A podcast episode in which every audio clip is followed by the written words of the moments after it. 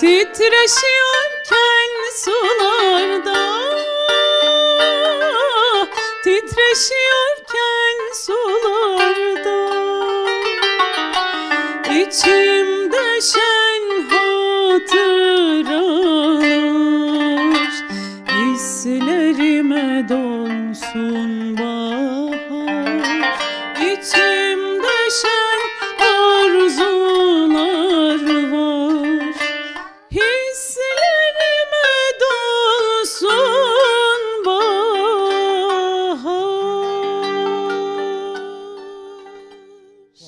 muhteşem bir açılış değil mi? muhteşem bir sesle.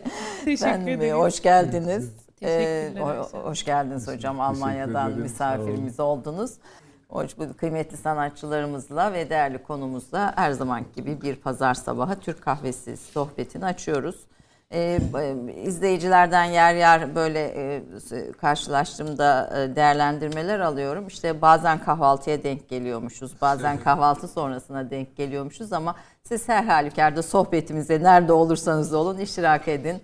Ee, bu, bu bizi mutlu eder. Ee, e, çok güzel yorumlarda, değerlendirmelerde alıyoruz.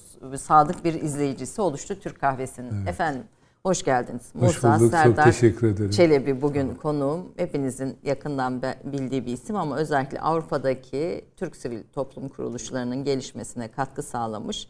Ee, önemli bir isim. Ee, Almanya'dan geldiniz, lütfettiniz. Sizi de uzun Teşekkür süredir ederim. konuk etmek istiyordum. Ancak mümkün oldu.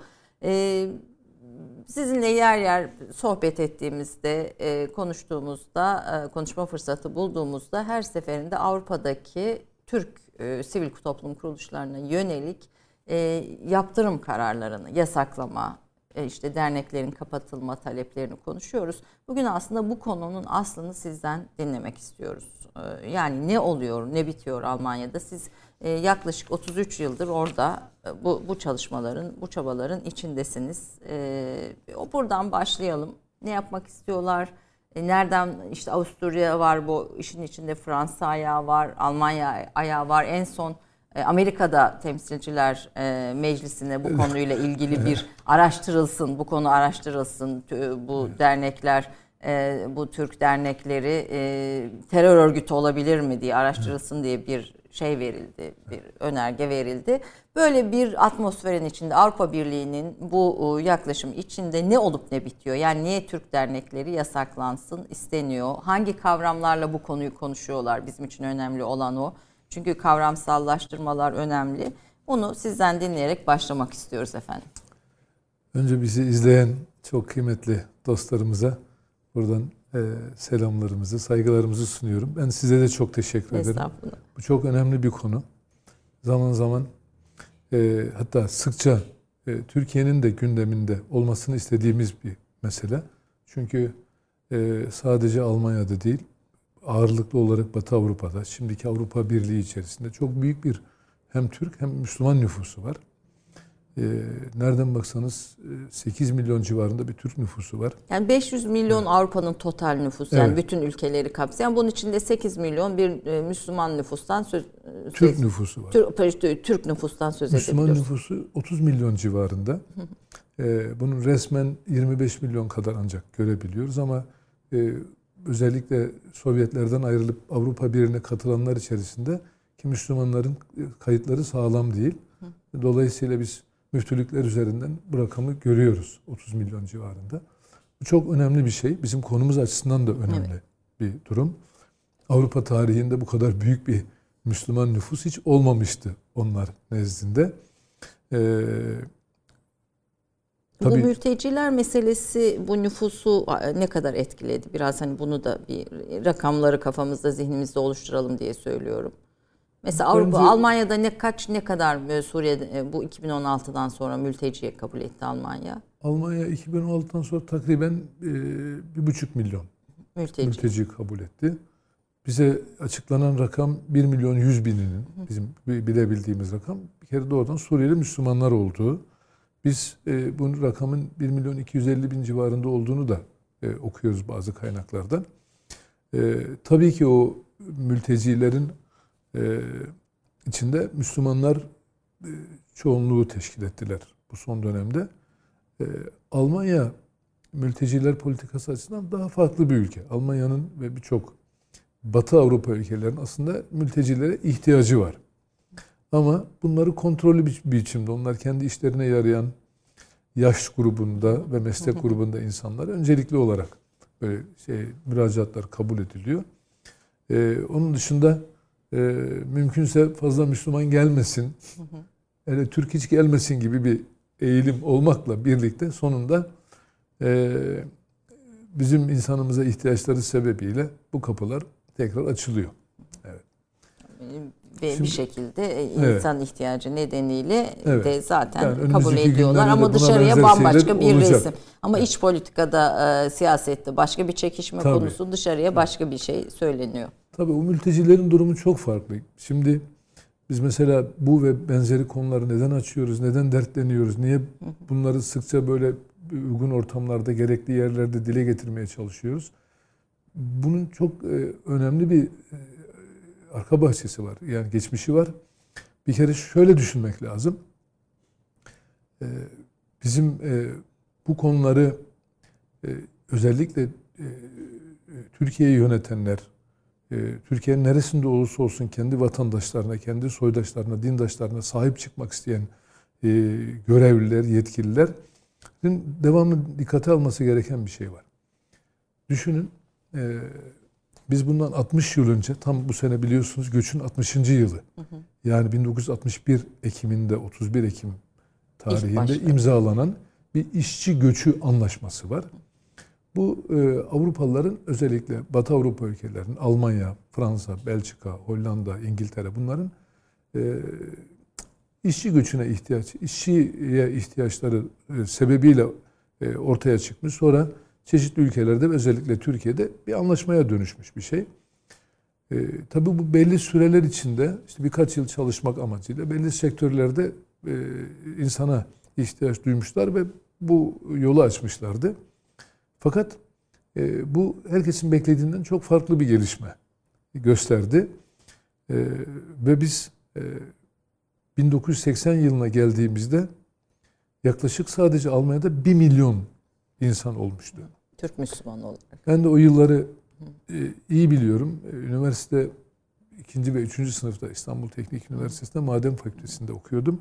Staj yapmak için Almanya'ya Gittiniz. gitmiştim E, ve o zaman insanımızın hangi şartlarda kaldığını görmüştüm. Onlar daha çok bekar yurtlarında kalırlardı ve hakikaten bir çelik dolap üzerinde iki tane valizleri olur.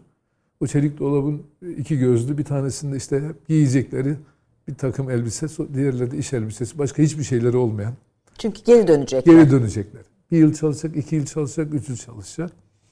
Bu e, çeşitli sebeplerden hem Türkiye'deki siyasi olaylar, e, çekişmeler, ekonomik sıkıntılar hem Almanya'nın büyük çapta işte bu İkinci Dünya Savaşı'ndan sonraki e, sanayileşme hamlelerinde büyük iş gücüne, iş gücüne ihtiyaç duyması sebebiyle ikisi birbirine örtüştü ve biz e, onlar da bizim tarihteki büyük göçlerimizi de unutmuşlar. Ve işte Yozgat'tan bir aile gelmişse sonra baktınız Yozgat'tan Bütün bir köy geliyor. bütün köy gelmiş. Kayseri öyle. Yani Anadolu'nun her tarafından inanılmaz bir şekilde. Şimdi hani sadece insanlar Belçika'da Brüksel'i bilirler. Bütün Evet, Emirdağlılar. Brüks, Orada Gent'te, diye- Gent şehrinde bütün sayeden Emirdağ Yani. pidesi, en güzel pidesi Gent'te yeniyor yani o kadar. Aynen öyle yani. E şimdi Almanya'nın birçok şehirlerinde işte Kayseriler şurada, bilmem e, Kırşehirler burada, Nevşehirler burada. Bizim böyle Nevşehirler nerede hocam? Nevşehirlerin var mı? yoğunlukla Frankfurt'tadır. Frankfurt'ta mı? Frankfurt Havaalanı'nda çalışanların mavi gömleklerin işte ikisi Nevşehir'de. Nevşehir. Ona göre bilelim mi? Kesinlikle. Her zaman emniyettesiniz Emniyetteyiz yani Frankfurt'ta tamam. havaalanında. Dolayısıyla e, bu 5 Ekim hiç unutmuyorum. 1980'de biraz da 12 Eylül darbesinden sonra, evet. hemen bir vize konmuştu. İlk vize o zaman konmuştu. Ondan önce vize yoktu. İş yerini bulanlar gelip hemen çalışma izni alırlar ve orada Başlarlar. e, başlarlardı. E, o vize e, ile birlikte insanlar yavaş yavaş kalıcı hayata geçmeye başladılar. Yani 20 yıl geçmiş o birinci nesil diyeceğim buna. Doğru bir şeydir. O ilk gelenler e, yavaş yavaş işte eşlerini getirme, aile birleşmesi falan böyle bir sürece girildi.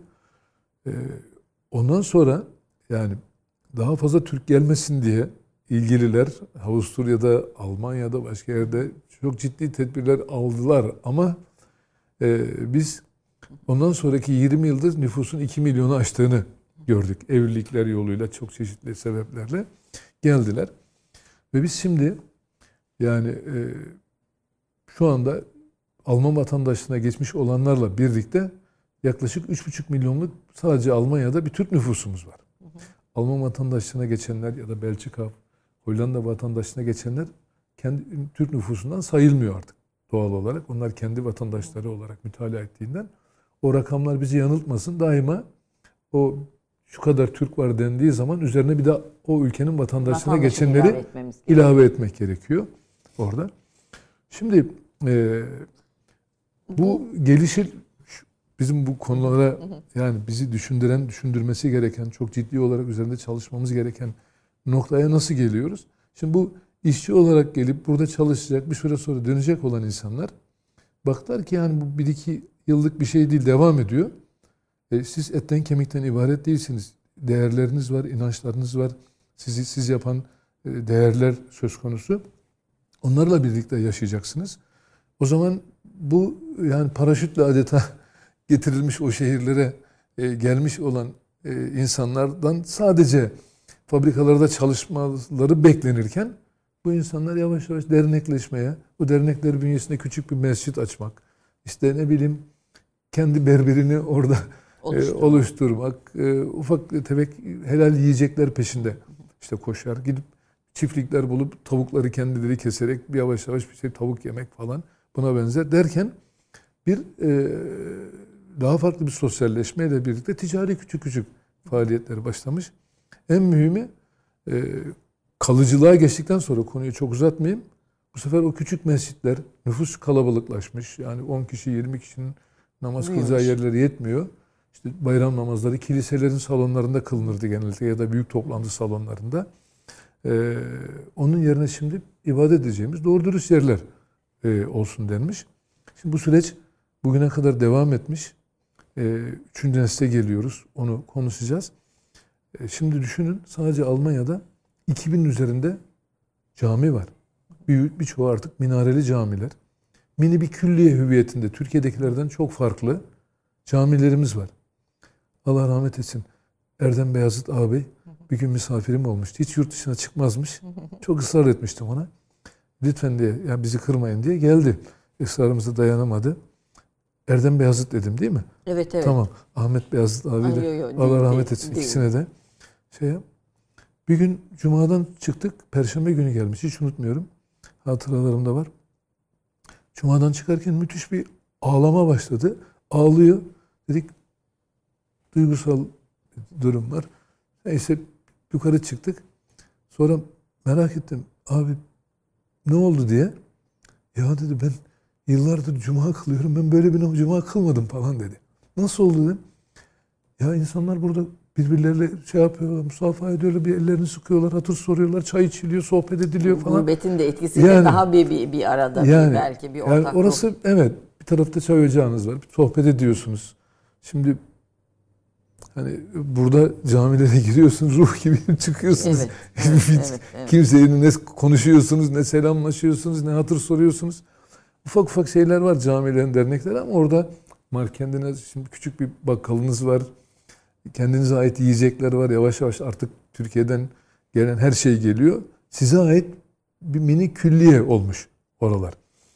Şimdi e, bizi buraya davet edenlerin hiç düşünmediği, belki de birçoklarının görmek istemediği bir tablo ortaya çıkmış. 2000 üzerinde cami var ve bir İslam var. ve bir İslam var. Şimdi e, burası demokratik bir ülke. İnsan hakları konusunda kimseye e, söz söyletmeyen, bu işin bayraktarını yaptığını söyleyen insanların e, coğrafyasındasınız ve bu cami onlara ciddi anlamda rahatsızlık vermeye başlamış. Bizim camilerimizde camilerimiz işte derneklerimiz ve içinde camilerimiz hep öyle. Bir tane bilmem e, kürsülerinde bayrağımız asılır. İçinde ezanımız okunur. İçinde siz o çatının altında Türkçe konuşursunuz. Başka Türkçe konuşacak alanınız da yok. Ya evinizde konuşacaksınız ya işte o derneğinizde, caminizde konuşacaksınız. Bu iki şey de sizin sizi var eden şeyler. Sizin kimliğinizin Ana unsurlar. ana unsurları. Ama bunlar. diğer taraftan zaten e, Alman Anayasası veya diğer Avrupa Ana- Avrupa Birliği bütün anayasaları içinde geçerli. Dini inanç özgürlüğünü garanti altına alıyor zaten. Yani burada bir sorun Şüphesiz teşkil anayasa eden yok aslında. Dokunulmazlık var. Üstelik dokunulamaz diyor. Umtasbah diyor. Yani bunlara hiç kimse söz söyleyemez, dokunulamaz. Ama bazıları dokunuyor her zaman. Yani mesela şimdi bu konular birbirini açıyor ama işte bizim konumuz böyle bitmez e, Evet. şey. E, siz düşünün yani Türk çocuklarının okul teneffüslerinde Türkçe konuşmasını bile engellemek isteyen zihniyetle de karşılaşıyorsunuz. İşte bu kadar dokunulmazlığa sahip olan haklarınız bir yana diyor ki e, bunlar Türkçe e, konuşmamaları gerekiyor. Ya bunu 20 yıl önce, 30 yıl önce anlayabiliyorduk bazıları. Ben hiç anlamamıştım ama e, diyorduk ki hani doğru ya bu ülkede yaşıyorsanız Almancayı çok güzel konuşacaksınız ve e, yoksa yani başarılı olamazsınız, bu ülkede yaşayamazsınız. Bunları da bir şekilde e, anlayabiliyorduk. E şimdi böyle bir sorunumuz yok. Yani çocukların Almanca öğrenememe gibi, Fransızca, İngilizce öğrenememe gibi bir sorunu yok o ülkelerde. Ana dilini öğrenememe sorunu var. Öğrenemiyor nitekim. Şimdi bunu geldiğiniz zaman oraları görüyorsunuz. Evet, evet Yani gerçekten Türkçe bilmemesi mesela bakıyorum gençlerde de Evet. çok entelektüel ve şeyi birikimi çok iyi. Almanca da muhteşem ama Türkçe'ye geldiğinde Konuşamıyor. konuşamıyor ve o o birikim hani buraya da transfer olamıyor bir şekilde doğal olarak. Aynen. Yani iki ülke arasında köprü olacaktı, birçok şey yapacaktı. Ama siz diliniz, diliniz yoksa yoksunuz, hiçbir şeyiniz yok. Yani Peki ne oldu da 2016 yılında Av- Avusturya e, anti-İslam yasasını, İslam karşıtı yasayı çıkarttı. Diyanet görevleri vesaire de ondan sonra zaten ülkeden e, çekilmek, kenara çekilmek durumunda kaldı. E, Avusturya'nın attığı bu ok yani 2016'da mülteciler Avrupa'ya gitmeye başlamıştı ama yani yine de bir ön aldı. Ondan sonra da işte 2019 e, Alman Anayasayı Koruma Raporu e, diye bir rapor var. Alman İç İstihbaratı'nın raporu ve bu herkese erişime açık bu raporlarda. Linkine girince görüyorsunuz. Orada Türk dernekleri diye Türk Federasyonu ve Türk de- dernekleri işte ülkücü hareket olarak tanımlandı, tehlikeli kabul edildi ve e, beş partinin birleşmesiyle verilen bir şeyle, bir teklifle de yasaklansın talebi parlamentoya geldi. Bu sadece Almanya'da kalmadı, Fransa'da benzer bir şey. Zaten yasaklamalar geldi. Mesela Fransa'da hiç Türk derneği bu anlamda olmamasına rağmen Ülkücü Dernek yasaklansın kararı aldı. Avrupa Birliği Parlamentosu e, sanırım Eylül ayında geçen ay böyle bir karar aldı. Bu bu Türk derneklerinin Avrupa çapında yasaklanması ile ilgili. Ne oldu da bu safhaya gelindi? E, Bunu isterseniz reklamdan sonra konuşalım. Çünkü buradaki temel mantığı biz anlamakta zorlanıyoruz. Yani Avrupa'yı fikir özgürlüğünün, inanç özgürlüğünün merkezi olarak e, gö- görüyoruz. Hani böyle bir şeyde, böyle bir iklimde Ne oldu da bu kararlar gündeme geldiği reklamdan Konuşalım. sonra konuşalım. Kısa bir reklam arası efendim. 30 saniye reklam arası. Türkiye'nin tek haftalık haber dergisi Gerçek Hayat, gündemi yakından takip ettiği dosya ve röportajlarıyla her pazartesi okuyucusuyla satış bayilerinin raflarında buluşuyor. Gerçek Hayat artık sayfalardan dijitale taşıyor. Sayfalara sığmayan yazılar, röportajların perde arkası, interaktif içerikler. Gerçek Hayat artık size daha yakın. Tüm içeriklerden ilk haberdar olmak istiyorum diyenler. Gerçek Hayat, GZT'nin sosyal medya hesaplarına davet ediyor. Reklam arası sona erdi. Efendim Türk kahvesinde Musa Serdar Çelebi Almanya'dan e, ATİP e, Almanya'daki Türk derneklerinin e, Türk dernek çatılarından birinin başkanı ve uzun süredir Almanya'daki Türk sivil toplum kuruluşlarının önde gelen sevilen isimlerinden birisi. Bugün konumuz bizim büyüğümüz, abimiz bu arada. E, Yaprak Sayar ve e, Serkan Halili de bugün konuğumuz. E, onlardan bir eser daha dinleyeceğiz biraz daha konuyu ilerleyen vakitlerinde bir arada. Müzikte so- söyleşimize e, e, eşlik edecek. Mesele aslında bugün Avrupa, Avrupa'daki Türk sivil toplum kuruluşlarına yönelik bütün bu e, kısıtlamalar, kararların arka planda ne var? Bunu Musa Serdar Çelebi'den dinlemeye gayret sarf ediyoruz.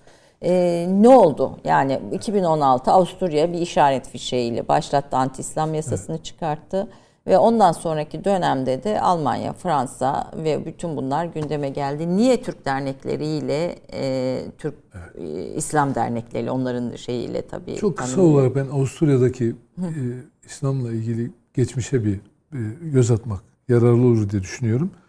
E, e, 1874'te ilk defa e, büyük e, Bosna Hersek'in e, e, Avusturya Macaristan İmparatorluğu'na ilhakı 1908'den sonra bütünüyle coğrafyasıyla beraber imparatorluk içinde yer almasıyla aslında Avusturya e, toplu, e, toplu İslam toplumuyla Tanışıyor. e, tanışmış oldu ve 1912'de İslam yasası çıkarıldı ve İslamiyet e, bugünkü deyimiyle resmi bir din olarak kabul, Kabul edilmiş edildi. oldu.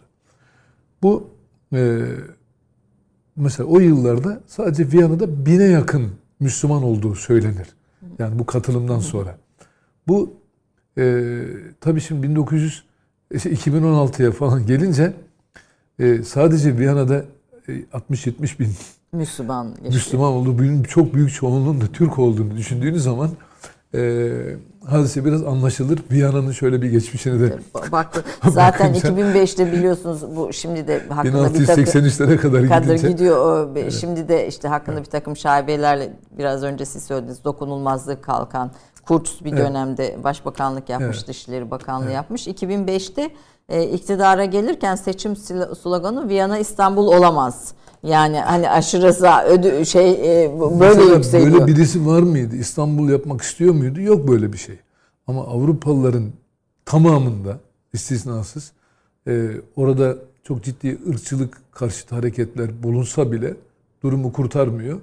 E, çünkü kendi ülkelerinin yayınladığı raporlarda inanılmaz e, derecede ırkçılığın art, e, geliştiğini, ırkçı saldırıların sayısının her yıl daha da arttığını kendi raporlarından öğreniyoruz. Kendi ırkçılarının Kendi ama. ırkçılarının. Çünkü e, bakın e, demin işaret etmek istediğim noktaya tekrar döneyim. Şimdi bu camiler e, açıldı demiştim. Şimdi hangi nerede oluyor bunlar? Bunlar Avrupa'da oluyor. Bunlar Tanrı'yı göğe gönderip kiliseleri tamamen içini boşaltan bir coğrafyada, aklı Tanrı yapan bir coğrafyada, o radik, e, rasyonalizmin her şeye hakim olduğu bir dönemi düşünün. Şimdi böyle bir şey yaşarken Avrupa birdenbire bakıyorlar hem de Türk Müslümanları geliyorlar büyük çoğunlukla. Her tarafa camiler ve ve Devletten de para caizse la almıyorlar. ilahe illallah Evet, diyorlar. Yani evet, devletten de şimdi para filan da almıyorlar. Evet. hayır. Bütün her şeyini kendi karşılıyor. Her şeyini kendisi özellikle Almanya'da her şeyini kendisi karşılıyor ve kendi e, inançlarının gereği, İslam'ın gereği e, ne diyorlar? Yani Allah'tan başka Tanrı yoktur diye bir şeye inanıyorlar. Kendi değerlerini söylüyorlar. Bizim inançlarımız bu diyorlar. Onun gereği o şekilde ibadetlerini yapıyorlar. Bu e, onların e, yöneticilerin bir kısmının yazdıkları yasalara inanmayan, kafalarında e, e, böyle tarihsel e, düşünce içinde bir türlü ön yargılardan kurtulamamış adamların e, müdahaleleriyle e, buraya karşı bir hareket başlamış oldu. Bizim öncelikle yani görmemiz gereken şeylerden biri. Niye bütün bunlar başımıza geliyor? Neden bu kavram karışıklıkları oluşuyor? Neden bir sürü komplolarla karşı karşıya kalıyoruz? Çünkü orada e, demokrasi, insan hakları, yasal haklarınız bunlardan söz edilen insanların hazmedemediği bir şey var. Yani sizi oraya insanları davet ediyorsunuz. Şimdi Suriye'den gelen adamları kabul ettiniz. Onlar da Müslümanlar. Ne yapacaksınız bunları? Siz bunların bir inancı olduğunu, değerleri olduğunu, kendine ait bir kültürleri olduğunu kabul etmiyorsanız bu insanları hangi gözle görüyorsunuz? Bunların sorgulanması gerekiyor. Şimdi Müslüman Türk toplumu hem de işte köylerinden dedim ya paraşütle indirilmiş gibi kendi illerini Dahi bile görmeden. görmeden o Avrupa'nın en büyük şehirlerine gelen adamlar hiçbir sorun çıkarmadan, hiçbir sorun yaşamadan. Yani şimdi olur mu diyeceksin 60 yıl içinde e, bir tane o ülkelerin düzenini bozucu, güvenliğini sarsıcı bir tane olay olmaz mı yani? Evet bir tane olay yoktur. Bireysel olarak yani çok Ufak az tefek ufak şeyler. tefek ne bileyim çok Nümayiş sosyal şeylerden dolayı olabilir hadiseler. Ama o ülkenin düzenine, e, güvenliğine yönelik bir hareketi olmamış ve kendi içinde e, son derece sakin bir hayat sürmüş, kendi inançlarını yaşamaya çalışmış bir topluluk var ve bunu hazmedemeyen, bunu kabullenemeyen bir e, anlayış var Batı Avrupa ülkelerinde maalesef. Altını çizmek zorunda kalıyorum. Doğu Avrupa'da aynı şeyleri görmüyoruz. Yani Batı Avrupa ülkelerinde görüyoruz. 2016'nın altını çizdiniz.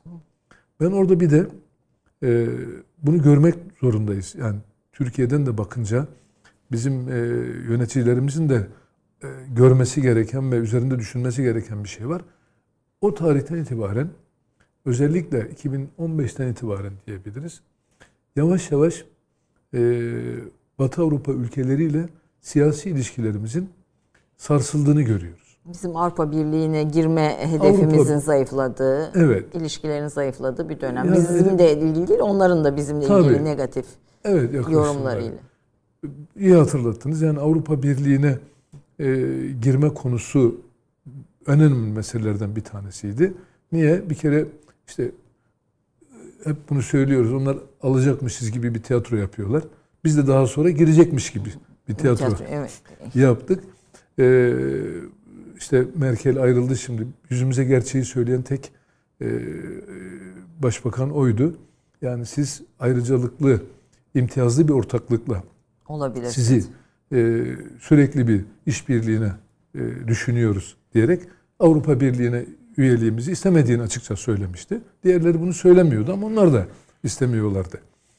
E, çünkü Avrupa Birliği'ni e, Avrupa'yı düşünenler hiçbir zaman Müslümanları kendi içlerinde düşünmemişlerdi. Bu birliğin babaları böyle bir fikir asla ortaya koymamışlardı. Hatta daha ekstrem bir şey söylemişlerdi.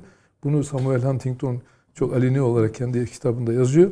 Ortodoksları bile Tabii. İstemiyorlardı. Evet. Katolik ve protestan. Katolik kiliselerin bittiği Evet, yerde evet, Avrupa evet. biter diye. Evet. Yani siz şimdi böyleyken nasıl bir Avrupa Birliği'ne gireceğimizi düşünebilirsiniz? Bu politik bir şey olarak bunlar böyle gidip gelirdi. Tabii burada o özellikle 11 Eylül saldırılarının ardından Soğuk Savaş'ın bitmesinin de tabii e, ardından e, İslamofobi üzerine yorum yapanlar, Ferit Hafız bunlardan birisi. Mesela şey diyor Avusturya ekseninde de bakarak Kızıl düşman vardı önceden Rusya düşmandı. Şimdi onun yerine Yeşil düşman, İslam düşman haline Maalesef. geldi. Buna bağlantılı olarak Özellikle da- körüklenmek istendi. Evet. Şimdi e, yine hatırlattınız. Bush'un çağrısını düşünebilir, düşünüyor mu? Hatırlıyor musunuz? 11 Eylül'den sonra yapılan Evet. Haçlı çağrısı yaptı. Bush resmen Haçlı çağrısı. Haçlı e, yani Müslümanlara karşı Haçlı se- şey diye. Tabii mesela şer ittifak Evet. yapan başkentler Yani- işgal edilecektir Ama diye bakın bir bunlar hiçbir şey ifade etmedi sonradan. Olmadı bir türlü. istenilen şeye gelmedi. Bu sefer Avrupa'da bu işler karıştırılmaya başlandı. E, Avrupa'da bugün e, yani biraz şeyi mevcut yapıyı anlayalım da istiyorum. E, en büyük yapılanma örgütlü ve anayasa Alman İç İstihbarat Raporu anayasayı koruma raporunda da yer alan 170 dernekli Almanya Demokratik Ülkücü Türk Dernekleri Federasyonu var. Bir de sizin e, MHP dışı bir yapılanma olarak e, kurduğunuz Avrupa Türk İslam Kültür Dernekleri Birliği ATİP var. Bu iki büyük fe- federasyon var. E, işte başka örgütlenmeler de sayılıyor. Mesela Büyük Birlik Partisi'nin örgütlenmesi raporda adı geçiyor. E, Avrupa Nizam Alem Federasyonu'nun adı geçiyor. E, Avrupa Türk Kültür Dernekleri Birliği adı geçiyor. Tabii e, bu isimlerin yanında PKK ve diğer e, yasal olmayan örgütlerin de e, ismi geçiyor. E, Burada yasak kararı, yasaklama isteğinin e, oluşturan şey yani bu kültürel ortam ve bu siyasal ortam içinde ortaya çıktı ama ne ne diyor yani gazeteler, medya, ortam ne diyor? E, mesela bu derneklerin takibe alınması diye bir şey var. Tabii. Zaten takip edilmiyor, izlenmiyor muydu diye sorarak Şöyle, başlamak şöyle istiyorum. diyeyim, e, bu sizin ifade ettiğiniz gibi e, son dönem, bu en son şu ifade yani e, aktardığınız konu e, 2020'de 20. 2020'nin Kasım ayında Almanya'daki parlamentoya e, verilen önerge ile kamuoyuna mal edilmiş bir şey. E, Bunun çok öncesi var. Bir kere e, bizim kurduğumuz e, e, Avrupa Ülkücü Demokratik Türk Dernekleri Federasyonu ki e, 1 Şubat 1979'da kuruluyor. yani kuruluşundan sonraki ilk kurultayında ben onun genel başkanı olmuştum. E, Frankfurt'ta. E, daha sonraki işte milli görüş teşkilatları bunların tamamı bugün maalesef tamamen cami derneklerinden oluşmuş DİTİB. Diyanet İşleri Türkistan Birliği. Bunların hepsi şimdi izlenen kuruluşlar içerisinde şu anda. Anayasa. Herkese bir şey takıldı. Mühim olan İslami bir eee, hizmet veriyor olmasıdır. İslami bir kuruluş olmasıdır. Burada yani daha doğrusu onların dikkatini dikkate aldığı şey bunu eee, çeşitli kılıflarla ne bileyim şimdi eee,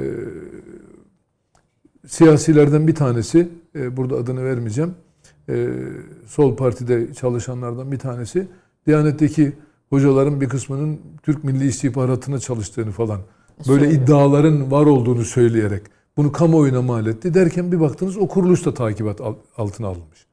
Şimdi e, Almanya'nın güvenliği açısından izlenen kuruluşlar anlamına geliyor.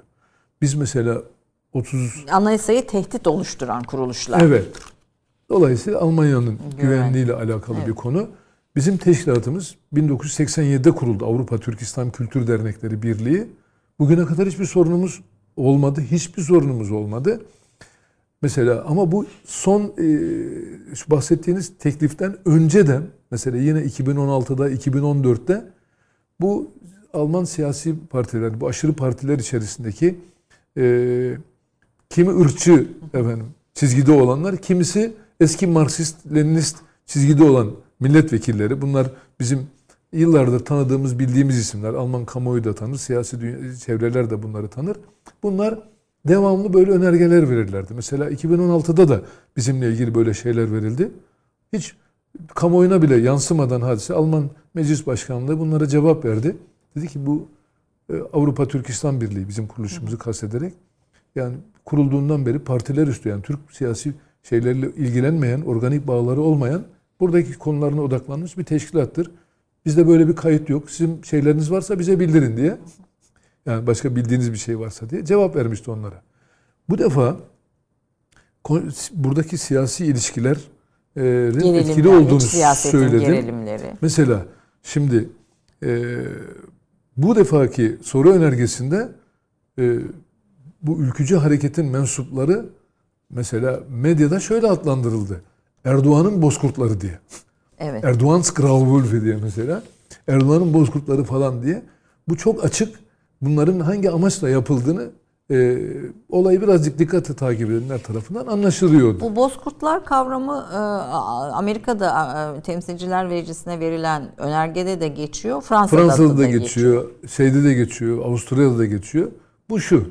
Şimdi Avrupalıların hikayelerinin hepsinde kurt efendim böyle kötü bir şeydir. Bilirsiniz çocuk Evet, hikayelerin evet, tamamında evet. işte onu yer Kurt bunu yer, bilmem evet. ne yapar falan şey yapar. Bu bilinçaltı Bir de üstelik gri olduğu zaman daha ilginç bir şeydir.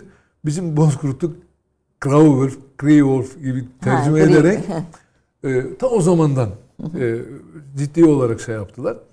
Tabii e, yasalar açısından durum farklı. Ama politik hayatta ve kamuoyuna mal edilen ve işlenen onun üzerinden başka amaçlara ulaşmak isteyenler bu işi kullanıyorlar. Biz mesela bunları gülüp geçtik artık. E, Erdoğan'ın beşinci kolu mesela beşinci, Beşinci, kolda tabii. istila birimidir Avrupa kültürünün içinde. Evet, Gizli, şüpheli ülke diyorlar. is- Niye istila böyle diyorlar? Çünkü AK Parti e, seçimlere girdiği zaman e, Avrupa'daki Türklerin oylarının yüzde 65-70'ini alıyor. E, ilişkiler bozulup hatta gergin noktalara geldiği e, günlerde e, ne yaptılar? E, ya bu hükümeti nasıl göndeririz diye çeşitli operasyonlar Türkiye'de de burada yurt dışında da düşünüldü. Bunlardan bir tanesi bize göre bu. Ne oluyor? Şimdi MHP e, de e, AK Parti'yi destekleyerek bir ittifak oluşturmuş oldu. Dolayısıyla acaba MHP'lileri buradan çözebilirsek veya o destekleri çekebilirsek e, Türkiye'de de bu iktidarın sonunu getirebilir miyiz diye e, böyle düşünceler bir kısım adamların düşünceleri olduğunu çok net görüyoruz buradan. Yoksa ne alakası var Almanya kamuoyunda Erdoğan bozkurtları. Şimdi bir bozkurtlar vardı bir de Erdoğan'ın Bu bozkurtları. bozkurtları diye bütün medya ısrarla bunu yazmış oldu. Bütün haberlerde. bir kavramsallaştırma yapıyor burada E, gayet tabii. tabii. Altını altını Evet. doğru- do- Yani do- dolduruyor yani burada. Mesela 12.500 Türk aşırı sağcısı diye tanımlıyor Evet. bu bu şeyin içinde. Ya bu aşırı sağcılık şuradan işte az önce e, söyledim. Siz orada nasıl var olabilirsiniz? Kendi kimliğinizle var olabilirsiniz. Bu ana dilinizde olur. Türk kimliğini muhafaza eder ederek olur. Ben Türk olduğumu söylemiş olmam nasyonalistik e, e, anlamına gelmez. Zaten bizim milliyetçiliğimiz ülkemizi, halkımızı, milletimizi sevmekten ibarettir. Onların o şövenist, ırkçı e, kavramlarının karşılığı değildir hiçbir zaman. Ama onlar bunu böyle anlamak istemezler. Biliyorlar ki biz kimlik mücadelesi veren bir kuruluş ve bundan vazgeçmiyoruz. Şimdi şeylerin Evet. içinde sahiden öyle. Mesela e, Dışişleri Bakanlığı tabii e, Türk milliyetçiliğinde ırkçılık yoktur diye bir açıklama yaptı, yapıyor bütün bu kararlara karşı. E, Türkiye aleyhtarı Ermeni diasporası PKK, FETÖ çevreleri tarafından uydurulan ve Batı siyasetçileri tarafından da iç siyasette istismar için kullanılan iftiralar olarak Dışişleri Bakanlığımız bütün bu e, raporları kabul ediyor. E, bu Avrupa değerlerinden ayrıldığının bir göstergesidir Avrupa'nın aynı zamanda diyor. Şimdi burada mesela belli şeyler var. Ben e, hani Anayasa Koruma Dairesi'nin o e, bölümünü çevirdim ve hani orayı Evet. okudum. Antisemitist diyor. Mesela işte biraz sizin dernekleriniz ne yapıyor orada onu tanımak e, ve anlamak istiyorum. İşte antisemitist, Yahudi karşıtlığı yapıyor diyor. Mesela şimdi hatta bir Konular Yahudi feda çarptırılıyor işte. Bu her yerde olan bir şey. Mesela belki bizim yani avamdan insanlar da böyle e, bunlara dikkat etmiyor olabilirler. Biz Yahudi karşıtı değiliz. Ama Siyonistlere karşıyız. Yani bunu sö- İsrail'de de karşı olup o İsrail vatandaşları Tel Aviv'de zaman zaman gösterilerini yapıyorlar. Bütün dünya biliyor. İsrail'in kendi Amerika'da içinde Beyaz Saray'ın önünde karşı, de yapıyorlar. Yani bu nedir? Orada insanlık dışı hareketlere, tavırlara karşı her yerde dünyanın her tarafından tepkiler geliyor. Yahudilerle sorunumuz olmaz. Yahudilik Cenab-ı Hakk'ın yani peygamber gönderdiği e, bir dinin e, adıdır. Onun mensuplarına saygı duyarız. Hristiyanlığa saygı duyduğumuz gibi bütün dinlere saygı duyarız. Yahudilikle sorunumuz olmaz ama Siyonist hareketler ve bugün e, orada e, İsrail'de, Kudüs'te Filistinlilere yapılan haksızlıkları hiçbir zaman yani görmemezlikten gelmeyiz. Demokratik e, kurallar çerçevesinde tepkileri söyleriz. Esasen bu bizim gündemimizde olan bir konu da değil. İşte e, İsrail'deki yapılan e, o İsrail yönetiminin maalesef önleyemediği olaylar sebebiyle bütün dünya medyasında konular gündeme gelir. İnsanlarımız da buna tepki verirler. Bize de böyle geliyor. Mesela sizin falan derneğinizin üyesi böyle bir şey yapmış. sosyal medyalar araştırılıyor bilmem ne. Bunlar önümüze kondu bizim. Mesela birisi şiir yazmış Siyonistlere şöyle böyle demiş falan filan. E, ne yapabiliriz? Yani sosyal Yani- medya raporlarına zaten dayanıyor Gayet bu tabii. iddialar. Yani Başka anti, şey yok. anti antisemitist söylemler oraya dayandırılıyor rapor. Ama ya hukuk bir devleti her şeye rağmen bakın her şeye rağmen hukuk devletidir. Bunlar bizim e, çünkü ben tam 42 yıldır oradayım. Dolayısıyla oradan ne çıkar ne çıkmaz bunları biliyoruz. İlgililerle de görüşüyoruz bunları. Ya diyoruz ki siz şimdi mesela burada sizin bahsettiğiniz şeyde e, parlamento şey meclis başkanlığı neye karar verdi? Dedi ki e, Almanya'nın güvenliğinin için e, tehlike oluşturduğu iddia edilen bu kuruluşları izlemeye karar verdik diye. Evet izleme. Ama zaten kaç yıldır Ya, izliyor. yani herkes izleyecek bunları. Tabii ki. Ne oldu? 40 yıldan beri izliyoruz, izleniyoruz biz. Her zaman izleniyoruz yani. Herkesi izler. Çok doğal olarak izler. Biz de kendi ülkemizde yabancı kuruluşlar ne yapıyorlar diye bakmıyor muyuz? Evet. Yani bakıyoruz. Ba- Bakıyoruz çoğunda görmüyoruz yani. Avrupalılar kadar da görmüyoruz maalesef. Onlar daha hassas Ya, görüyor. Maalesef yani. Dolayısıyla hiçbir şey bunlardan olmaz. Sadece ve sadece bugün konjüktür sebebiyle, siyasi ilişkilerimizin bana göre olumsuz seyretmesi sebebiyle bu biraz tırmandırılmış durumda. Müslümanlarla ilgili konuda az önce izah ettiğim gibi. Onların hiç beklemedikleri bir tablo. Yani bu mesela e, PKK eylemlerine karşı çıkışları oradaki Evet. Türklerin bir e, işte ırkçılığa bir gerekçe olarak gösteriliyor. İşte Alevi karşıtlığı yapıyor deniyor. E, Bu bunların nasıl yani olup olmadığını veya sizin bu süreçte nasıl bir politika izlediğini Avrupa'daki Türkler olarak Türk sivil toplum kuruluşları olarak bunu dinlemek istiyorum ama bir ara verelim. bir, bir güzel ses duya- du- duyalım. Evet evet. Yani E, ne dinleyelim? Evet, e, biz, Biz de de, bu kadar ciddi Biz de, konu evet. üzerine şöyle güzel bir aşk şarkısı söyleyeceğiz. E, Değil mi? E, Alaaddin Yavaşça hocamıza ait Ne bildim kıymetin, ne bildin kıymetim diye başlayan eseri seslendireceğim. Çok da uyuyor aslında. Evet. Karşılıklı bir kıymet bilmeme Bir durumu atıfta var. bulunabiliriz. Buyurun.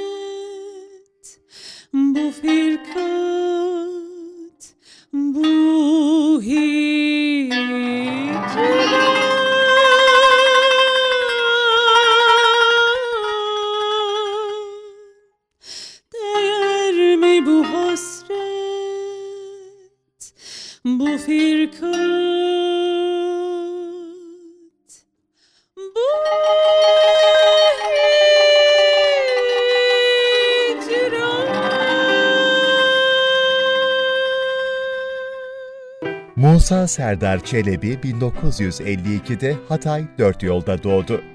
1969'da İskenderun Lisesi'nden 1974 yılında İstanbul Teknik Üniversitesi Maden Fakültesinden mezun oldu. 1976'da vatani görevini tamamladı. 1978 yılı Mayıs ayına kadar Toprak ve Tarım Reformu Müsteşarlığında ve Gümrük ve Tekel Bakanlığında çalıştı. 1978 yılı sonunda Almanya'ya gitti. Şubat 1979'da Avrupa Türk Federasyonu'nun birinci kurultayında genel başkan seçildi. 1987 yılında arkadaşlarıyla birlikte merkezi Köln'de olan Avrupa Türk İslam Kültür Dernekleri Birliği, ATİB'in ve Uluslararası Kalkınma ve İşbirliği Derneği UKİD'in kurucu başkanı olarak görev yaptı. 2002-2003 döneminde Büyük Birlik Partisi Başkan Yardımcılığı yaptı.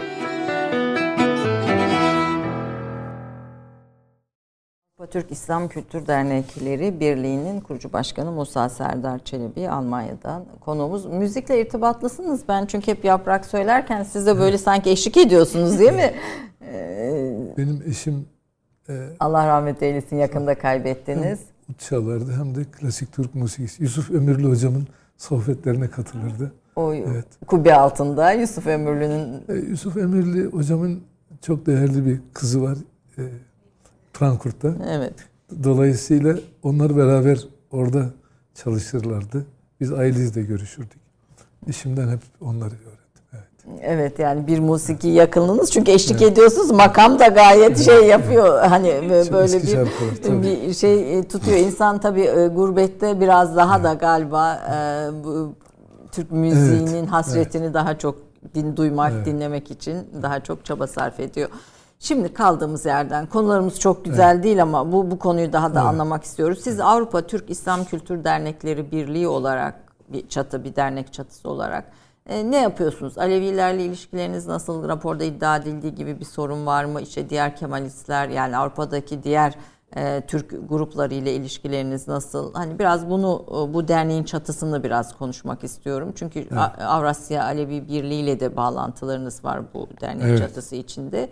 E, biraz da Fransa ve Avusturya'daki e, yaklaşımların farkını Almanya'dan farkını ortaya koyun istiyorum. Bir kere e, bizim Avrupa Türk İslam Kültür Dernekleri Birliği'nin amacı çok net olarak belli.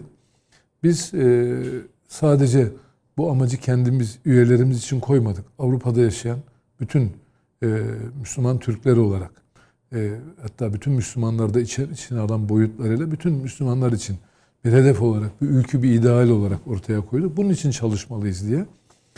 Türkiye'deki siyasi partilerle organik bağ içinde olmadan bu çalışmaları yürütmek gerektiğine inandık. Bizim nereden geldiğimiz belli hangi siyasi hareketin içinde Türkiye'den ama biz Avrupa'da yaşıyoruz. Ve Avrupa'daki insanımızın varlığını korumaya çalışıyoruz. Ee, bunu yapmaya çalışırken bakıyorsunuz ki geçmiş dönemi kastederek söylüyorum. Sabahtan akşama kadar Türkiye ile esasen yatıp kalkıyorsunuz. Oradaki siyasi partiler İç mücadele. O hiç bizimle alakası olmayan konular oraya taşımış oluyorsunuz falan. Ve esas amaçlarınızın dışına çıkıyorsunuz ya da onları ihmal ediyorsunuz. Bunları sağlıklı değerlendirebildik 1985, 86, 87 yıllarında ve e, biz tamamen Avrupa'daki varlığımızı korumaya yönelik hatta böyle bir onu kalıplaşmış bir şeye de soktuk herkese kolay, kolay ulaşsın diye. Bizim hepimizin amacı sadece Atibin değil şu olmalı diye. Milli kimliğine sahip, e, böyle eşit haklar peşinde koşan, kendi sorunlarını çözmeye talip, bu kabiliyette güçlü bir toplum olalım. Yani böyle bir toplum olacak.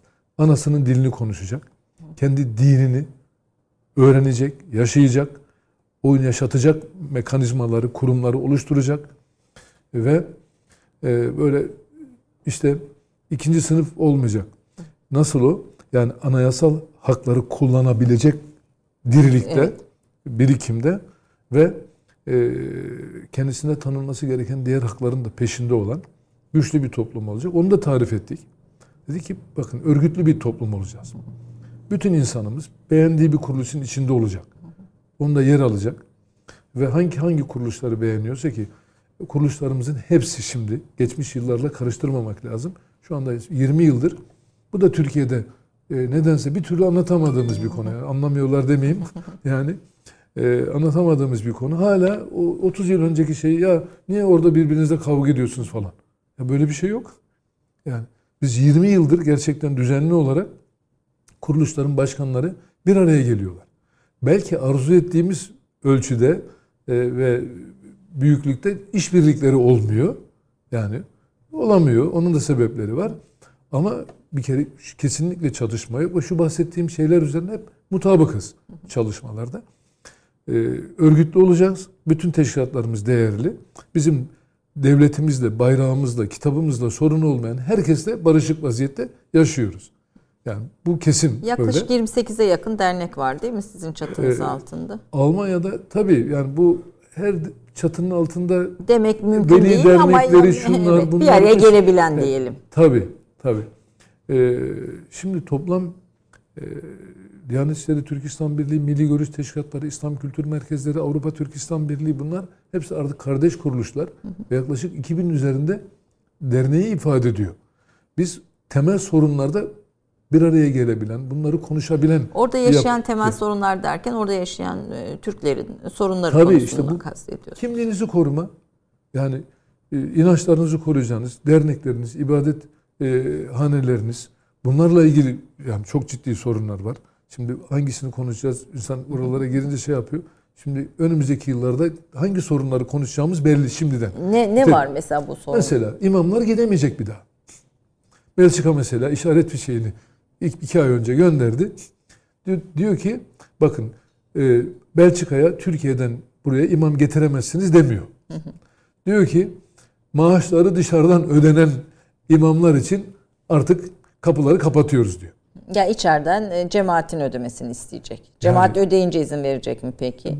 Yani şimdi o Bir bu müpem Türkiye'den Diyanet Vakfı tarafından ödeniyor bizim şeylerimiz. imamlarımızın var. imamlarımızın paraları. Dolayısıyla böyle hoca getiremezsiniz diyor. Şimdi dernekler zaten insanımız yıllardan beri o binaları yapmış, camileri ortaya çıkarmış. Şu anda bir rakam söylesem inanamazsınız. Sadece Almanya'da her ay minimum 10 milyon euro para harcıyoruz. Biz o camileri açık tutmak için. 10 milyon. Çok hesap 2000 cami 5'er bin eurodan aylık ortalama gider belli para. Bunlar vatandaşın cebinden çıkıyor. Kimsenin bir kuruş parası yok başka şeyde. Üzerine hoca paraları vereceksiniz, bilmem ne yapacaksınız. Hocam hadi içeriden getirelim. Bu bambaşka bir konu. Başka bir zaman konuşabiliriz. Çünkü zaten Almanya ve diğer ülkeler bunun tedbirlerini aldılar. 10 yıldan beri çalışıyorlar. Almanya'da Münster'de e, e, Münster'de, Frankfurt'ta, Tübingen'de, e, Osnabrück'te ilahiyat kürsüleri kuruldu. Yani İslam teoloji öğretiyor ve oradan mezun olanlar ileride bizim okullar, bizim camilerimizde Görev yapacak. Görev yapacaklar. Bilmem bütün bu programlar var. Türkiye'den gelsin istenmiyor. Türkiye bu şeylerin Müslümanların hamisi durumunda olsun. Bazı siyasi çevreler bunu istemiyorlar. Ve buna bir tepki gösteriyorlar. Peki başka önümüzü be- bekleyen, bizi Avrupa toplumundaki Müslümanları bekleyen başka sorunlar neler? Başka sorunlar en hayati sorun yani o dışarıdan o yönet e, ülkelerden bir tehdit anlamında söylemeyelim ama bizim kendi gerçeğimiz açısından baktığınız zaman eğer biz üzerimize düşen işleri yapamazsak biz bir sürü sorunlar konuştuk, konuşacağız. Bu sorunları yaşayan toplumu geleceğe taşıyacak. Bunları çözüm mekanizmaları önerecek. Evet bunları yapamazsak bu toplum yok olacak. Bu toplum eriyip gidecek. Şu anda mesela 3,5 milyon insandan bahsediyorum. Ama çok ciddi bir kaybımızın olduğunu biz görüyoruz. Az önce işte kendini bakıyorsunuz kara kaşlı, kara gözlü bizim oğlan diyorsunuz. Adam Türkçeyi konuşamıyor. Evet. Yani bitti sizden kopuyor yani. Bu artık onu nereden takip edeceksiniz? Nerede bulacaksınız bunu? İşte Müslüman olur efendim e, dolayısıyla Müslüman olması da kafi falan diyen görüşler oluyor. Ya öyle olmuyor ki onların barınabileceği bir İslami cemaat oluşmuş değil ki Almanlardan şuradan buradan. Öyle bir ortam çok tek tük camilerimiz var. İşte Almanca hutbelerin okunduğu bütün Alman Müslümanların da katıldığı falan. Ama bu böyle bir toplu halde kalabalıkları tutacak bir şey yok. Demek istiyorum ki yani bizim tehdit eden şey eğer bu gelecek konusunu bizim geleceğimizi inşa edebileceğimiz e, kurumlarla e, alakalı çalışmaları başkasına havale etmemiz mümkün değil. Aslında Türkiye'de yapamaz bu şeyleri. Yani bizim orada toplum olarak bizim yapmamız gerekiyor. Bizim önümüzde duruyor. 60. yılın muhasebesini yaparken biz bunları görüyoruz. Müthiş bir ırkçılık hareketi. Bütün Avrupa'da gelişiyor. Şimdi İtalya'yı hiç konuşmuyoruz mesela. İtalya, Niye? Orada fazla Türk olmadığı Evet. için onları konuşmuyoruz. Ama orada Kuzey Afrika ülkelerine gelen yani Müslümanların durumunu çok iyi biliyoruz yani. Adamların hepsinin tek adı var. Negro. Yani. Dolayısıyla yani bu kadar aşağılanırlar. Horlanırlar. Fransa'da, İspanya'da yani ırkçılığın haddi hesabı yok. Hollanda. Hiç adını anmazsınız ama korkunç ırkçı bir ülkedir yani. Irkçılığın zaten ırkçı parti Wilders'te bir Buyurun, ha, 130'a yakın Wilders oy alabildi yani. Belçika'da öyle. Bırakın şeyleri, Valonların, Flamanlara tahammülü yok. Yani şimdi yani Belçika aslında parçalanmış bir ülke durumunda şimdi. Neyse konumuzu dağıtmayayım. Ama böyle bir şeyle. Çünkü kilise tamamen iflas etmiş. Onları bağlayan bir din konusu yok. Hep biz dini konulardan hareketle e, biraz tarihi e, sel şeye bakarak tabloya bakarak böyle değerlendiriyoruz ama kilise tamamen sosyal bir kurum olarak çalışıyor. Yani yardım eden falan başka hiçbir özelliği yok. Yeni nesillerden yani yüzde bir bile katılıp Bir ortak noktayı kaybettikçe bu sefer tekrar aşırı sağ akımlar güçleniyor. İşte bu. Bunu Milliyetçilik demek istiyorum. Yani o kaybolunca burada tamamen ırkı şeyler ort- ortaya çıkıyor. Yani e, ırkçılık için her şey hazırlanmış oluyor. Avrupa Birliği falan filan onların ortak ruhu, felsefesi onların hepsi e, bu anlamda bir şey ifade etmiyor. Herkes kendi sınırlarını, herkes kendi kültürünü, değerlerini, Değer- dilini dolayısıyla soyunu, ırkını üstün tutan bir anlayışla işin üzerine gidiyorlar. Biz böyle bir coğrafyada yaşıyoruz. Bizim yani gelecekle ilgili en hayati konumuz bu. Bizim e, teşkilatımızın amaçlarını konuşuyorduk. İşte bizim en hayati görevimiz, teşkilatlarımızla diğer kuruluşlarla da bunları konuşuyoruz. Biz bu insanları nasıl yetiştireceğiz diye. Bizim bunları yapacak insanı yetiştirmemiz gerekiyor. O insanlarımız yani Avrupa'da Avrupalı bütün siyasilerle, e, sanat dünyasıyla, edebiyat dünyasıyla göz hizasında konuşacak. Onları kendi değerlerini Kompleksiyon temsil eden olacak. ve kendi e, varlığını, değerlerini yaşatmak için gerekli kurumları ayakta tutabilecek, karşı tarafa da bunu takdim edecek, bunun toplum açısından, yaşadığımız ülke açısından bir sıkıntı olmadığını, yani bir zenginlik olduğunu e, rahatlıkla göğsünü gere gere anlatacak e, kabiliyetli adamlarımızın olması gerekiyor. Bunu yaptık yaptık. Yapamadık. Önümüzdeki kaybettiğimiz bir şey yok. Yani şu anda büyük bir kayıpta e, değiliz. Yani böyle çok karamsar bir tablo yok. Allah'a şükür e, siz de Çok iyi tanıyorsunuz. yetişmiş gençler iyi var. yetişmiş gençlerimiz var. Çok iyi Akademisyenlerimiz yetişiyorlar. var, başarılı Yani iş evet, adamlarımız var. evet. Yani sonuçta her alanda. her bir kere sahada. Sadece Yani- fabrikalarda çalışan işçiler değiliz. İş hayatında da Bu burada gelişiyor. buradaki çatışmaların oraya yansıması işte bir e, mesela e, aynı e, anayasa koruma raporu PKK eylemlerine de yer veriyor ama işte 16 sayfa filan PKK eylemlerini izlemiş mi? 16 milyon euro her yıl Almanya'dan PKK'ya para toplanıp toplanıyor. gidiyor. Yani bunun altını çiziyor hani bir şekilde bunu Tabii. suç unsuru içinde görse de. E, PKK orada yani on, az buzda bir şey yok. E, 16 binden fazla PKK eylemcisi tespit edilmiş Almanya'da. E, PKK orada, FETÖ orada, işte e, Türkiye'nin farklı muhalif gruplarının temsilcileri orada ve Türkler bunlar. Zaten mesela bu Tabii. e, Alman e, parlamentosuna verilen önergede, kabul edilen önergede Türk milletvekillerinin, oradaki Türk milletvekillerinin de adı var. Sevim Dağ Tabii. filan gibi. Ee, onların da isimleri var. Hani oradaki diğer Türklerin size karşı konumlanışı da bu şeyi etkilemiyor mu? Bu yorumların gelişmesine katkı sağlamıyor mu? Yani buranın iç siyasi kavgası bir şekilde orada aynalanıyor diyebilir miyiz? Bir ölçüde diyebiliriz. Çünkü e, bir kısım insanlar adını verdikleriniz e, başta olmak üzere bu işten geçiniyorlar. E, maalesef e, yani özgürlükler diye de konuşmuştunuz. Yani işte özgürlükler sınırlı.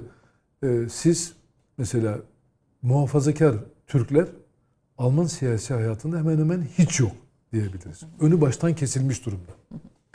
Bu Dün Sovyet yanlısı, Marksist, Leninist bir sürü e, adamlar kolaylıkla o ülkelerdeki siyasi partilere rahat girebildiler ve e, bazı siyasilerin her zaman duymaktan hoşlandığı lafları söyleyince güzel yerlere geldiler. Bu nedir? Siz Türkiye'ye küfrettiğiniz zaman Türk değerlerini, Türk değerlerine, İslam'a söz söylediğiniz zaman, karşı bir tavır sergilediğiniz zaman baş tazı edilirsiniz. Yani İslam karşıtlığı bizim oradaki Bir Türklerle. Almanları birleştiren bir zemin oldu Aynen. diyebilir miyiz? Bütün Almanları demeyelim. Bazılarını, gerçekten, evet. Gerçekten hani bunu şey olsun diye söylemiyorum. Gerçek tablo da böyle değil. Bakın Türkiye'de görülmesini istediğimiz şeylerden bir tanesi bu.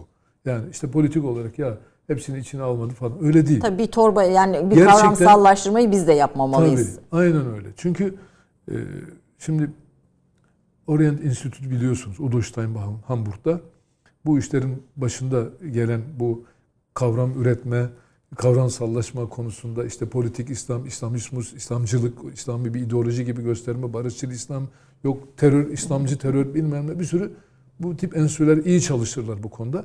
O bile şunu demişti.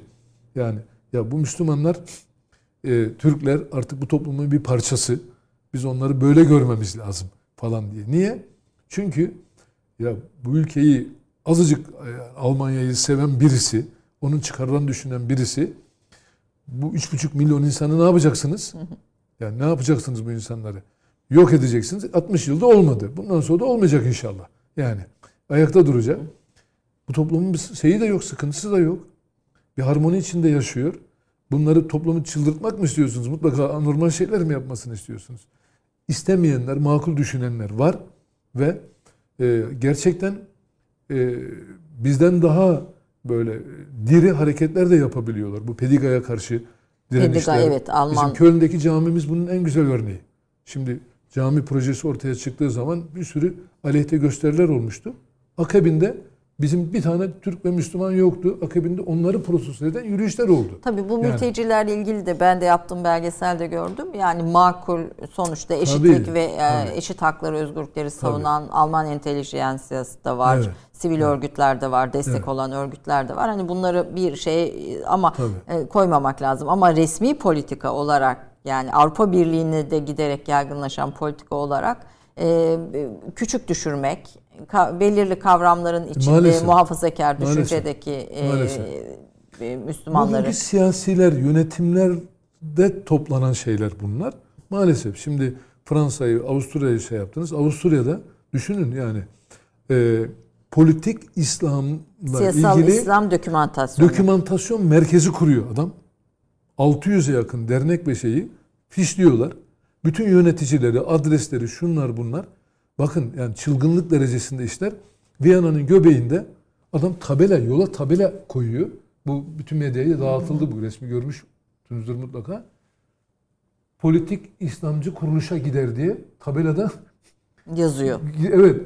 Bu çılgınlık yani. Şimdi bunu gidince Bakım görürsünüz. Söz. Evet yani. Şimdi tabii o tabela resmi falan da çıkınca Avusturya'da karıştı. Onu kaldırdılar falan hemen ortadan. Ama böyle çılgınca Yani şeyleri... bir dernek bir Türk derneğine giden yolda bir, bir, bir tabela, tabela koyuyor politik İslam'a evet gider. kendisi şey yapıyor. Politik İslam. Hangi politik... Peki hangisi normal İslam? Ama Avusturya'nın zaten bir daha önce sembolleri yasaklayan bir yasası vardır. Tabii. Terör sembolleri ve bunu da işte bu e, şey, Bozkurt işareti olarak tanımladığı sembol de terör sembolleri, IŞİD'in vesairenin sembolleri arasına koymuştu. Aynen. Müslüman kardeşlerin sembollerini Aynen oraya öyle. koymuştu. Almanya'da da şimdi maalesef e, en son Mayıs ayında biliyorsunuz e, böyle e, siyasi çağrışımlar yaptıran sembollerin taşınmaması ile ilgili devlet memurlarını bağlayan bir karar çıkarmış oldu. O da bir numaralı konuda orada da başörtüsü oldu. Onu soracağım. Kadınlar bütün bu ayrı yani o görünen o ki Müslümanlara yönelik bir ayrımcılık Tabii. Avrupa'da kökleniyor Tabii, İslamofobiyle. Maalesef bu yasa olarak çıktı. İşte bizim en kötü zamanımızda çıktı. Türkiye ile Almanya arasındaki ilişkiler olsun. Bizim üzerimize böyle e, Boca edildi. Bir, bir şey yapıldı. Sebebi ne? Ya bu son bir yıl felaketti. Yani şimdi bakıyorsunuz Fransa'da bu e, birdenbire Dışişleri Bakanı bir kitap yazıyor. Ayrıştırıcı İslam üzerine. bir kitap yazıyor ve e, kendine göre bir İslam tarifi yapıyor. Tabii, böyle böyle olmaz Kavramlar diyor. da önemli. Evet. Ayrıştırıcı İslam yani. Laiklikle ilgili parantez içinde kitabın bir başka adı manifesto. La- Laikliği nasıl koruyacağız falan diye. Kendine göre bir laiklik anlayışı ve işte bir ayrıştırıcı İslam konu şey yapıyor. Sen şöyle olursan ayrıştırmamış olacaksın. Böyle olursan ayrıştırıcı Müslüman olacaksın falan diye kitap yazıyor adam. Bu adam mesela işte şeyler bozkurtlar kapatıldı diye sosyal kendi medyasından yazı yazan bir adam. Şimdi o zaman da sizinle konuşmuştum Evet, hatırlıyorum. Ya böyle bir şey yok. Bugün de söylüyorum bakın. Hiçbir dernek kapatılmış değil şeyde. Bu zaten şimdi alay konusu oldu. Sanal kapatma diye. Yani bu de- dernekler kapatılsın kararının sonunda hiçbir dernek kapatılmadı mı? Hiçbir dernek bak tekrar söylüyorum. Neden? Cami kapatıldı. O camiler de zaten son 4-5 Fransa senedir çok karanlık. Fransa için konuşuyorum. Karanlık işlerdi. Onları kim kurmuştu mesela biz konuşuyoruz. Orada federasyonlar var. İslami hizmet veren yani bünyelerinde cami bulunan derneklerin federasyonları. Bu camiler kapatılanlar sizin mi? Yok bizim değil. Nereden kuruldu? Ya sonradan kuruldu. Bu işit mekanizmasıyla bağlı. Yani o adamların e, işte hatırlayacaksınız Evet. Irak'a, Suriye'ye 700, 700 savaşçı var Fransa'dan giden bildiğim kadarıyla Buyurun. İşte o camileri kurdular, yuvalandılar. İşin şeyi budur. Benim size tecrübemle söylüyorum bunu. İddiam budur. Sonra da şimdi iş bitti. Onları kapatalım diye. Yani bakıyorsun e, bir suikast oluyor. Şimdi işit yapmış oluyor. İşte Afganistan'da, şurada burada neyse. Bu karıştırmayayım konuları. Ama yani bizimle alakası yok. Oradaki oraya Türk yerleşmiş, o ülkenin vatandaşlığını almış Müslümanlarla da ilgisi yok hadiselerin. Burada tutuyorlar. Ee, şimdi bir Fransa İslamı diyebileceğimiz bir şey çıkarmışlar. Ee, Fransız anayasasına anayasasına uyumlu İslam diye bir manifesto yayınlamışlar. Ya böyle şey olur mu? İnsanlar şimdi e, bir ara işte Berlin Belediye Başkanlığı Almanya İslamı diye Dipkendi galiba yanlış hatırlamıyorsam onun böyle bir şeyleri olmuştu. Avusturya'da keza öyle. Buna benzer şeyler çalışmalar yapıyorlar. E, ve çok ilginç bu kamuoyuna bu tip şeyler e, pompalanırken hemen bakıyorsunuz bir kanlı bir olay oluyor.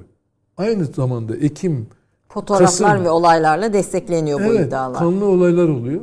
İşte o öğretmenin hunharca öldürülmesi, tarih coğrafya öğretmeni öldürüldü Fransa'da, Paris'te. Dehşet bir cinayet. Hemen bir Müslüman gencin adı falan çıktı. Sonradan e, kim ne oldu, nasıl oldu anlamadık yani hadiseyi. Tabii kamuoyuna bunlar pompalandı. Şimdi Avrupa, Batı kamuoyu, Avrupa ülkelerinin özellikle kamuoyu çok önemli. Burada da iki şey var. Adamlar akşamleyin seyrettikleri televizyon, sabahleyin okudukları gazeteye bakarlar. Bunlar pompalanınca müthiş bir şey oluyor. Ertesi gün sokağa çıkıyorlar. Kara kaşlı, kara gözlü birini görünce işte Türk Müslüman o akşam anlatılan televizyonlarda, gazetelerde şey bu toplumda gerçek ayrışmaya bunlar sebep oluyor. Şey, ne kadar çok saldırı oldu başörtülü hanımlara şeyde.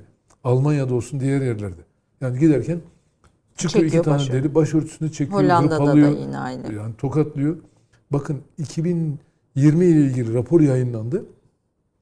Anayasayı Koruma Teşkilatı'nın gene saldırılar, ırkçı saldırılarla ilgili, kendileriyle ilgili yani. 21 binin üzerinde saldırı var. 21 bin saldırı. Almanya'da. Almanya'da. Sadece Almanya'da. İtalya hepsinde korkunç şeyler oluyor. Ee, sözlü saldırı, fiili saldırılar, bıçaklamalar, bilmem işte ev yakmalar, e, bir molotoflar, cami yakmalar bunları yaşadık şeyde. Bu toplum bütün bunlara rağmen toplumumuz en küçük bir şey vermedi bunlara. Reaksiyon verdi. Hayır vermedi. Almanlar bunu çok iyi biliyorlar. Alman devletinin e, yöneticilerin bir kısmı bu konuda son derece duyarlı ve dikkatliler. Biz de bunların bir tiyatro olduğunu biliyoruz. Haklarımızı korumaya, kamuoyuna ulaşmaya çalışıyoruz. Burada hani ne yapmalıyız Evet. konusuna geldi. Son Görevlerimiz 3-4 dakikamız Şey- kaldı. e, onu bağlamam lazım. Ya bizim kendimizi çok iyi anlatabilecek kurumlara, araçlara sahip olmamız gerekiyor. Siz şimdi kendinizi anlatamazsanız bir ülkede 60 yıldır oradasınız. İşte başkaları sizi tarif ediyor. Kimisi ya işte politik Ülkücü diyor, diye kimisi tarif ülkücü ediyor. diye Kimi tarif ediyor. Erdoğan ne diyor. Bozkurt'u diyor. Bu şey diye tarif ediyor. Bizim mesela hiçbir siyasi çalışmamız yoktur. Biz güçlü toplumu anlatırken diyoruz ki örgütlü olacaksınız, zengin olacaksınız. işli, güçlü, işsiz, güçsüz değil. Verginizi vereceksiniz. Ee, ve e, kendi çatılar, ticari bünyelerinizde mümkün olduğu kadar çok istihdam alanı oluşturacaksınız. Buna gayret edeceksiniz. Ve üçüncüsü siyasi hayatın içinde olacaksınız. Şimdi siyasi hayatın içinde demokratik ülkelerde yani bu Almanya, e, Avusturya, Fransa, Hollanda, Belçika olamıyorsunuz. E, teşkilatlara bile giremiyorsunuz. Almanya'da biliyorsunuz 26 Eylül'de seçim oldu. Ağustos başındaydı galiba. Bir milletvekili çıktı. Adını vermeyeceğim. Evet. Ee, bir şey yaptı. Dedi ki e, partilerde aday adayı olan e, şeylerin e, yabancı kökenli e, vatandaşların ilişkilerine dikkat edilmesi lazım. Bize gelen haberlere göre aşırı akımlara mensup adayla, adayların var olduğunu duyuyoruz falan. Bakın. Aşırı akım ne? Yani Müslüman olması yeterli. Çünkü gerekçeleri belli. Bakıyorlar hemen Aa, bu adayı adayının eşi başörtülü, e, ailesi tamamen çok muhafazakar falan filan. Bunların bir kere e, şey olması Türkiye'de açtığımız dediğimiz yani seküler kesim, laik kesimle dindar kesim arasındaki kavga galiba çok geriden oraya taşınmış vaziyette başka bir şeyli. Bu her zaman alıcı buluyor bu ülkelerde. Hepsini aynı kefeye koymuyorum ama düşünün Berlin'de bir kızımız var idi. E, bu şeyde yine bu senenin e, Nisan ayında galiba e, CDU'nun Hristiyan Demokratların Yönetim Kurulu'nda Berlin Teşkilatı'nda Filistin'de yapılan işte bir şey oldu yine biliyorsunuz. Evet. Kargaşa oldu. Birkaç kişi öldü orada. E, çocuklardan. Onu kınayan bir sosyal medyadan bir açıklama yapmış. Hemen aynı gün akşam görevinden alındı. Düşünebiliyor musunuz? Hepsi bu kadar. Kız şok olmuştu. Medyaya da çıkmadı bir daha. Yani böyle linç ediliyor. Siz e, İslam karşıtı bir söyleminiz olursa çünkü o İslam karşıtı söylem bütün aşırılar. Türkiye karşıtı bir söyleminiz olursa efendim e, PKK'yı es geçer efendim diğer işte aşırı İslamcılarla falan uğraşırsanız benim başörtülü maşörtülü bilmem çevreleri de aşırı değerlendirir onlara karşı da bir tavır sergilerseniz muteber oluyorsunuz. Siyasi hayatta söz konusu oluyorsunuz. Bu çemberi kırmamız lazım diyoruz gençlerimize. Mutlaka siyasi hayatta söz sahibi olacaksınız. Sizinle ilgili kararlara katılacaksınız. Bunu aşmamız gerekiyor. Ee, Türkiye'nin bu konuda e, daha sağlıklı ve çok uzun vadeli kalıcı politikalar gerek e, oluşturması gerektiğine inanıyoruz. Batı Avrupa ülkeleriyle özellikle. Yani bizim iç politik konularımızla e, dış politikayı birbirine Karıştırmamak. karıştırmamamız gerektiğini düşünüyoruz. 3,5 milyon sadece Almanya'da tot, totalde e, Batı Avrupa ülkelerinde 6 milyona yakın insanımız var. Çok büyük bir zenginliktir. Çok büyük bir Türkiye'dir. Oradaki Türkiye. Çok kıymetlidir. E, bunların bir kısmını acı bir gerçek kaybedeceğimizi düşünüyoruz. Ama kazandıklarımız geleceğimiz için yeterli olacak inşallah. E, Bütün bunları yaparken Evet. de biz e, her kesimi kucaklayan bir politikada sergiliyoruz, bir evet. strateji sergiliyoruz diyorsunuz. Çünkü federasyonun alt çatısına baktığımızda da Kesinlikle. bunu görüyoruz. Kesinlikle öyle. Ee, zaten şu anda az söylediğim gibi çok şükür bir sıkıntımız yok. Ee, kuruluşlar arasında tam bir kardeşlik var. İnsanlarımızı kucaklamaya gayret ediyoruz. Bu pandemi dönemi birazcık bütün dünyada olduğu gibi bizi de Tabii. tembelleştirdi, eve kapattı. Ama tekrar herkes şimdi sosyalleşme halinde. Ben Halinde. peki bu arada Evet. kavramlara da dikkat edin diyoruz. Yani ayrılıkçı Evet. İslam, İslam Müslümanlar arasındaki ayırt edici Biz kavram. Müslümanız, evet bizim kaynaklarımız belli. Elhamdülillah Müslümanız. On, Yaratılış bu, Türküz. Alman olana, Fransız olana Yahudi olana hiçbir ve sıkıntımız yok. Ermeni olana. Alevileri sordunuz. Bakın Alevilerle hiçbir problemimiz olmadığı gibi Avrasya Alevi İslam Birliği ile uyumlu çalışıyoruz birlikte. Bu karşı olduğumuzu, e, karşı diye düşünen insanların bir kısmı eski Marksist, Leninist, ateist adamlar. Şimdi o işler bitince Alevilikten geçirmeye Tamam. başlamışlar. e, ben yaprağa döneceğim efendim. Çok Tamam, çok teşekkür e, te- teşekkür ediyorum. Böylece son mesajınızı ederim. da vermiş oldunuz. E, bir Ben de ayrılık size çok teşekkür ederim. ayrılıkçı değil birleştirici olmaya Evet. gayret ediyoruz diyorsunuz. Yani bu konu önemliydi çünkü e, Batı basınından tercümelerle e, orada olan biteni tam anlamakta zorlanıyoruz. Onun içinden birisi olarak Avrupa Türk İslam Birliği teşkilatından birisi olarak kurucu Ben size tekrar teşekkür ederim. Bu başkanı çok olarak önemli bir e, konuydu. şeref verdiniz. Ee, çok sağ olun. Çok teşekkür, teşekkür ederim. ediyorum. Ne diyor dinliyoruz? Ee, son olarak Mustafa Nafiz Irmak'a ait bir Şevk Efsa şarkı Sebep Sensin Gönülde ihtilal edeceğiz. Peki bu, Türk müziğini değil mi ruha şifadır Evet, diyerek ruha dinleyelim. izleyicilere de veda edelim. Buyurun.